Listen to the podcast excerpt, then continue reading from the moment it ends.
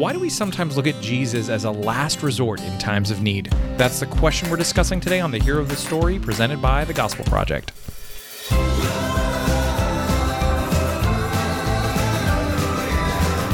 Thanks for joining us for today's episode of The Hero of the Story, a podcast to help you focus on the gospel in every area of your life and ministry. I'm Aaron Armstrong, and with me, as always, is Brian Dombozik.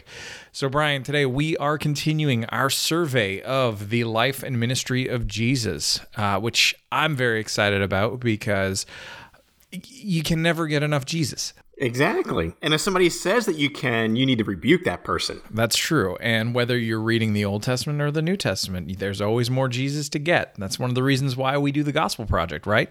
Is uh, we want people to see how Jesus is the point of all Scripture and how all of it fits together to, to tell us about him. But um, the the passage that we're looking at today is is an interesting one um, because it involves a couple of healings, and it's preceded by a um, another astounding kind of miracle as well. So let's jump right into this passage, in, into our passage today. We are looking at Mark chapter five. We're particularly focusing on verses twenty-one through forty-three, but um, we'll probably jump around a little bit as well. So how about we jump in and let's set the scene? Okay. Well, if you have listened to our last episode, we're actually working backward at this point. Last episode, we looked at one of the of the miracles that happened later in Jesus' earthly ministry. This one's probably about at the midpoint of his ministry. And if you kind of just kind of thumb through uh, the text surrounding this one, preceding it primarily, what's going on here is that Jesus has taught, uh, he's used many different parables of the kingdom before this. And then he leaves this large crowd that had been hearing him teach. He gets in a boat to cross the Sea of Galilee. And during that crossing is when he calms the storm uh, that we're familiar with. He lands in the Gentile portions of that area, so crossing uh, the Sea of Galilee from west to east. The eastern part would be more Gentile regions. He lands there. He casts out the demons uh, from the man who was possessed. That's this is the one where he casts out the demons into the herd of swine. He is chased out of that area by the people because they just can't process this. And so he gets back in a boat and crosses the Sea of Galilee again. When he lands on the Jewish portion, this is where he encounters a large crowd, which is where we pick up today. Right, right. And so as we get there, so what happens is, of course, when he gets there, he is met by um, a man named Jairus. Who is one of the leaders in the in the synagogue in the community there, and this man has has a pretty serious issue, doesn't he? Yes, he does. As as fathers, this one is one that really strikes deeply to us, of course, and it's because his daughter was deathly ill. She was on the the verge of death, and and so as a dad, I've I have two sons and a daughter. Just thinking about his position and the. Uh, The heartbrokenness, the anxiety, everything he was experiencing, you know, you just feel for him deeply. I couldn't imagine being in that situation. I mean, I'm I'm very thankful. I've got pretty healthy kids. Um, you know, they're they're odd little people, but they are, but they're lots of fun. And um, you know, but to be in that position where, you know, he is he is running to Jesus and he's saying, "My little daughter is dying. Come and lay your hands on her so that that she can get well and live." And so this just he he expresses this tremendous faith there yeah. that he's he's coming to Jesus and he's like, "This you're the only hope that we've got here." Yeah, and this, you know, you just used the word faith or or believe. That's also used in this t- passage. It's at the center of these encounters. Mark intentionally puts uh, this healing, this raising of this girl, along with this healing of the woman we're going to meet in a moment. Um, they are put together because they both lift up the faith of the individuals really, really clearly. So as we see in this too, you know, we do encounter this this woman who has had this M- A very long um, history of of this condition that is causing her to bleed constantly, basically. And so she's tried everything, and she Um, she sees Jesus and she's like, this is my only hope. If anyone can, can heal me of this, it is him. Um, and, and those are, those are some just really powerful things that yeah. we see. And even beyond that, as uh, you know, she, she says, man, if I just touch his robe, that she recognized that Jesus had such great authority, such great power. If I can just touch his robe, it would be sufficient. So an amazing, amazing level of faith demonstrated by this woman and, and Jairus, who we're going to see again in a moment.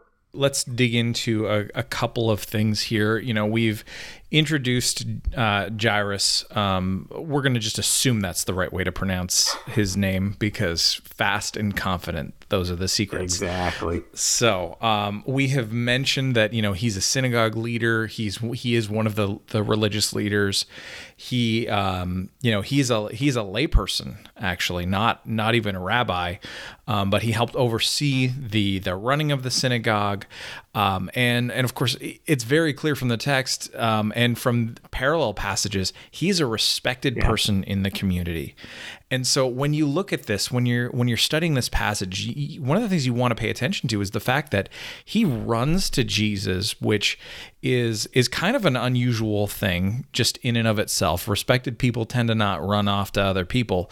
Um, but not only that, but in Mark, it says that he begged him earnestly. Yeah. Now think about that. Think about someone who's super highly respected, who has a reputation in the community, getting on his knees and begging for help. That's a big deal. That's something that, that we need to pay attention to. Yeah, great humility expressed here. And again, we understand it, it's because he, what he was experiencing was so full of grief. It was so challenging to him, so difficult. He was willing to do virtually anything. Um, and so that drove him to humility. And, and we're getting ahead of ourselves, but as we think about, you know, helping others understand and, and, and respond to this passage as we're studying and discipling, man, we need to strive to, to experience humility at a much, much less prompting. Um, you know, it's where we want to be living in a in a constant posture, a state of humility, um, in full recognition of our need for God, in full recognition of how great God is, um, and so forth. But yeah, we, just great humility, which is driving his great faith. And one of the things that's amazing too is is you look at Jesus's response, mm-hmm. and there's no hesitation at all. It's just, yep, I'm there. Let's go. We're going to, we're going to, your daughter is going to live. And it's not even a, there's no question in his mind. He's not like, I'm going to try, I'm going to see what I can do. And maybe it'll, maybe things will shake out. He's like, no, she's going to live. And so they go. And, and, and again, in that spirit of getting ahead of ourselves, one of the things that we do have to remember is that when we come to, when we come to God with our needs, we shouldn't we shouldn't come with this spirit of um, hesitation or this this um, this expectation that we have to that we have to convince him to help us. He's ready and willing. Yeah. All we have to do is ask. Yep. And so let's, uh, but let's let's get back into, you know, kind of exploring some of the big ideas in this passage here. So uh, we mentioned the woman who was in the crowd in this moment where there are, the text says that people are pressing in yeah. all around Jesus, and so it's almost impossible for him to to really move because there's just so many people around him. It, they're basically mobbing him is, is really, is really, I think, the imagery that's kind of there. And yet this woman comes in and she touches his, his, the, the, the corner of his garment. And, and what happens? Well, and, and immediately she is healed. Um, verse thirty-four says that her faith made her well. That's what Jesus explains. Um, we know that power goes out of Jesus immediately, verse thirty, and so she's made well. Now, I've always found this interesting to kind of think about, you know, Jesus' question, he, he stops and says, who touched me? Um, and, you know, the, some other his disciples say, wait a minute, this is absurd, Jesus. Who didn't like, touch who you? Didn't touch yeah, you? Everybody. I mean, there's this huge crowd. What are you talking about? But he says, no, who, you know, somebody touched me, because he recognized for this purpose. So was Jesus aware of what was happening? Um, if you read this kind of on a surface level, you might assume, no, he was not aware. He just was aware some amount that, that somebody touched him, but did not know who or anything like that. But another way to kind of see this is maybe he did. Maybe he was fully aware. His question was more to uh, give her an opportunity to kind of come forward and confess and so forth. So, you know, just got to be careful there. But as we're reading this, as we're sitting to consider that, it may not have been a true question of ignorance. Uh, it may have been a question of prompting. And I think one of the things that we need to remember here is as well is, is that, you know, in every moment, at at every at every point in his in his life on earth as a human being, Jesus was both fully human and yep. fully divine. So he he may well have known exactly what was going on, and we shouldn't. And just the awareness that existed there, that he was aware yeah. that power went out of him at all. Yeah. So that's that's a significant thing. Um, as a side note, too, we shouldn't. Uh, this is not one of those passages where um, we can we can poke fun and rip on the the disciples a little bit. As many as as many opportunities as they give us. Yes, they actually asked a reasonable question here, because like when they're like, "Who hasn't touched you right now?"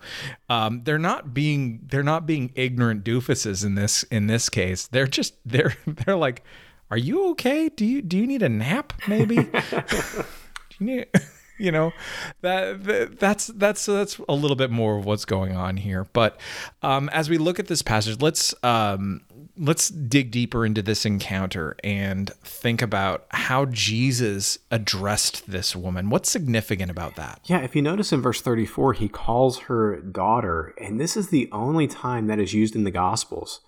Uh, so while Jesus may have used that term with others at times, that's unrecorded in Scripture, we know the only time it's recorded in Scripture is here. And it seems to be he's using this term of affection uh, to comfort this woman. Clearly she's afraid. You know, it says in, in verse thirty-three that, you know, you know, with fear and trembling, she came and fell down at Jesus. So she is clearly afraid, visibly afraid. And it seems like Jesus, out of his compassion for her, of course, is immediately with that just introduction, daughter, that tender, loving um, way to address her. It just really, to me, it reminds me of the great love, the tender mercy of Christ. Um, and as we read through the Gospels, as we study through the Gospels and work through them, I, we have to just keep that in mind. There are times where we're going to see Jesus being very forceful, especially with the Jewish leaders, of course. Uh, there are going to be times where he um, he will do things that seem utilitarianish. Uh, he will goad the Jewish leaders at times, prompt them into a discussion and debate at times. Um, again, he performs these miracles and he's like, hey, I'm doing these so you know who I am. But we have to always be careful to remember that Jesus was driven by love as well. His own glory matters, the glory of the Father matters, but also the love of the people whom he came to serve, not to be served, but to serve. So here, this is another great um, reminder of that, that just this, this tender moment of Jesus referring to this woman as daughter. One final thing that we need to recognize too is, is um, you know, what was, what was significant about what Jesus said to Jairus after his daughter had died, and they they'd had people come running at them and saying, it's too late. Yeah. She's dead. Jesus, you can you can go on your way now. And not because they were being, you know, cruel or callous or anything like that, but just because they were like, well, there's nothing there's nothing that can be done. Yeah, She's say, dead. Yeah, it's too say, late. Yeah, they say, why bother the teacher anymore? Yeah. It's like, it's it's over.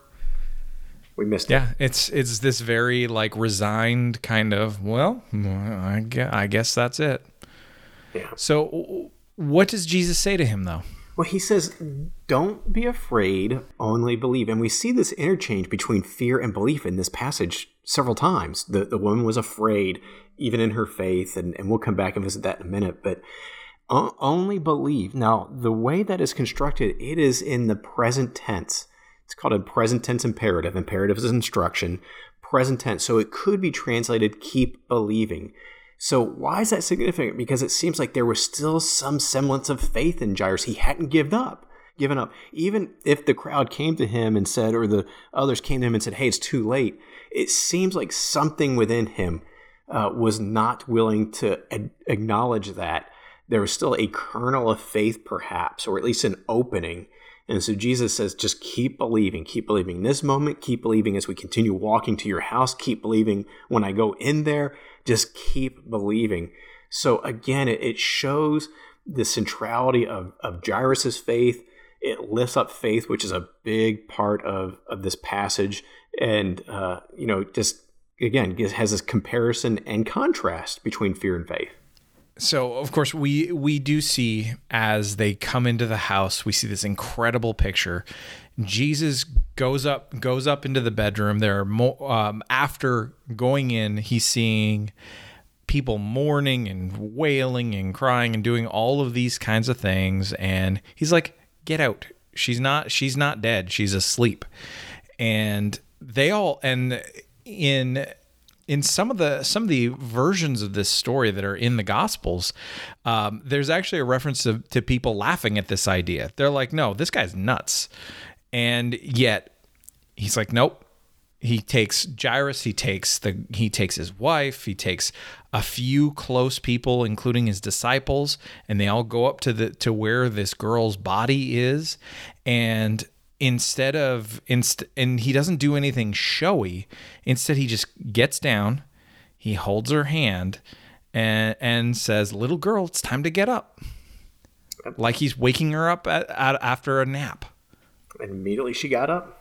Yeah, and g- they, he's like, "Get her something to eat." And then it's like, "Now don't tell anyone what happened here." So here's a question: Why does he? Why this is just one that it always. Gets me every time it shows up. Why does Jesus not keep saying to people, "Don't tell anyone what happened"? Yeah, you know, I've heard a couple of explanations on that that, that kind of resonate with me. One is that he did not want word about his miracles and what he did to spread too rapidly, too widely, and become the focus. So that people, and we already see this, we see this happening over and over again where people come to him just to be fed or, and so forth. And so it seems like it, to some degree he may be trying to con- to prevent um, his reputation from growing too broadly and losing the focus. The other explanation I've heard is he did not want to escalate things with the religious leaders too quickly because it wasn't his time yet. Um, the crucifixion at this point, we're halfway through the mirror or through his uh, ministry, so it's probably a year, year and a half to go still. Uh, and so he just, hey, let's let's keep things from amping up too hot. That's also why we see him moving in and out of Judea at times. Things will get hot in Judea with the religious leaders, so he'll say, all right, let's let's get up to Galilee, let things settle down a little bit more. We see him say this at another time, hey, I, I'm not going yet, it's not my time. So this timing issue may have been also part of why he's telling people at times, hey, don't tell anybody, let's keep this quiet. As we So as we look at this passage, one of the other questions that we've got to ask is, how does it point us to the gospel? And there, there are there are at least a couple of ways in there. I mean, one is one is kind of a gimme, in that um, you have this visual representation of what Christ ultimately does um, in in our lives with the little girl, in that she's physically dead and is raised from the from from death. We, um, when we believe, we are taken from the death that is ours in sin and brought into life. Yeah. Um, and when we physically die, we will we will rise again too, because of Jesus and because of what he has done for us. Yeah, I th- I think the other one is, again, we, we we can't dismiss the emphasis on faith and belief in this passage. And And when we study this, I think one of the key takeaways getting us to the gospel is our faith matters, but the object of our faith matters more. And of course, that's Jesus. So faith, it's not the quality of someone's faith. It's the object of one's faith. Uh, we are called to come to faith with the faith of a mustard seed. Uh, just a small amount of faith in a great God can do amazing things. But we also understand that God desires for us, his heart is for our faith to grow, for us to, to grow in our trust in him and our awareness of what he can do, who he is. And so we see here uh, that Jesus is the one who has all power. He has power over the infirmity of the woman. He has power over death, power over sin, which is, as you were saying, this points us to the greater healing, the greater uh, life that we've been given over sin and, and death from it. But also we see this, this factoring in of faith, that we've been called to trust in Jesus, to come to him in faith and saving faith, and to live out following him day by day in faith. That's why that phrase, keep believing, uh, it is something that we need to take to heart day by day, no matter what's going on. And we know there's a lot of crazy things happening in our world. twenty twenty is going to go down as the year of craziness. And so this is a great reminder, only keep believing no matter what. All right, Brian, so let's think about this passage. We've talked about a lot of different things that are big, important takeaways from from this whole passage. Let's put some let let's let's think about some action that we can take. What kind of guidance, particularly as we're discipling other people, what kind of guidance can we offer our listeners as they are looking to work through it through this in some kind of discipleship context? Yeah, I think one of the things, and, and we've intimated this a few times, this this contrast of faith and fear, but also there's a comparison. Uh, they they can coexist. And I think this is really important that we don't super spiritualize this. And we, we can do that at times. We can uh, we can come with something that maybe has some truth to it and super spiritualize it and bring harm to somebody, especially somebody new in the faith, somebody who's growing. And what we don't want to do is make this seem like it is an absolute um, either or. Either you have faith or you have fear. You cannot have both of them at the same time. Now, let's be clear. Faith should drive out fear. Yes. Do not fear is said quite a bit in the scriptures. But that's it, we're super spiritualizing if we conclude then it is wrong for any believer to experience any fear. What we have to understand is it's a process. It's a gradual process of growing in faith. And as our faith grows, fear gives way. What we want to do is meet that person who is newer in his or her faith, especially, and not guilt them for feeling fear. We want to coach them, encourage them to turn away from that fear, turn toward faith, and let that drive. But what we don't want to do is make that person feel like a failure because they do experience real fear. You know, again, we'll reference uh, as a father of three kids, this is one thing I want them to understand, that courage is not necessarily the absence of fear, it's overcoming fear.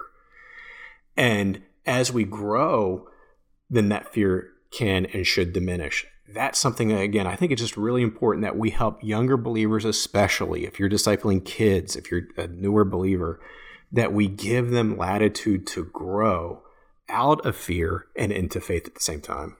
Along those same lines, we we do have to remember that that we can we can turn to God with those with those mm-hmm. fears and with with those things. I mean, remember, A a really important verse in scripture is, Lord, I believe, help my unbelief. Yes.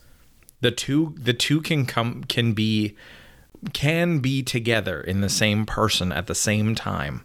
It's what do you do with them? Which one yes. do, which one is your master, basically, yep. is is the issue. And so that's so I'm really glad that you have uh, confronted and and challenged that that tendency to over spiritualize, to say, well, you know, I'm a bad Christian if I'm afraid. And yeah. It's like, no, it means you're a person. Exactly. And, and, and you're okay to be a person. Exactly. And that should drive you to, to the gospel. That should drive you to consider, you know, we, we've gone through this quite a bit. I mean, all jokes aside with what's going on in our culture right now, um, you know, thinking about, you know, viruses and think about sickness and, and death. Again, just going back to being a parent, it's hard as a parent not to be afraid of what might happen if one of my kids gets this, especially with one kid with immune issues. Um, but it's this time has forced me as a father, as a as a disciple, to deal with that fear, to pursue faith, and let that faith overcome that fear.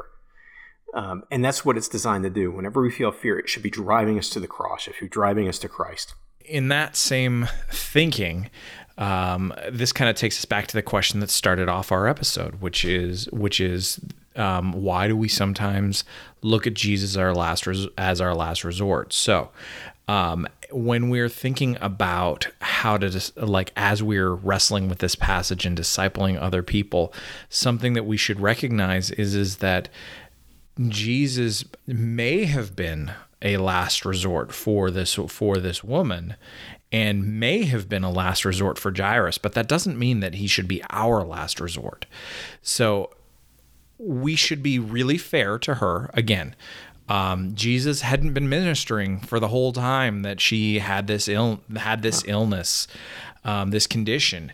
Um, and she may not have had an opportunity prior to this moment to be with him, but there is this, this notion that that prevails within our culture, within, and I think especially in Western culture, there's this idea of what some people have jokingly called the sixth sola. So sola bootstrappa. So so the the solas are kind of the five core the big theological tenets of the Reformation that took place in the fifteen and sixteen hundreds.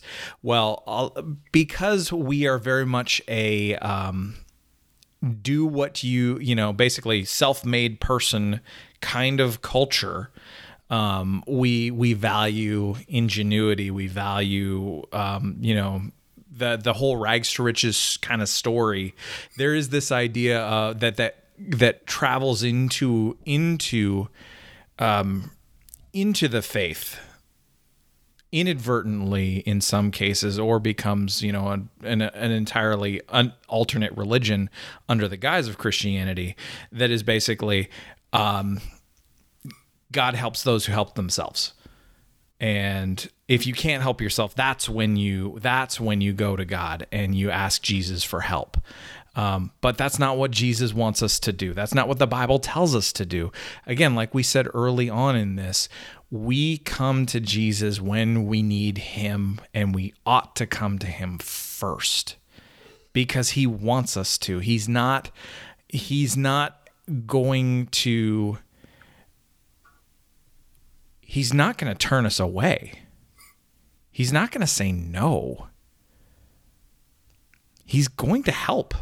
Just like he helped Jairus, he didn't hesitate. Yeah. He's ready and willing, and all we have to do is ask.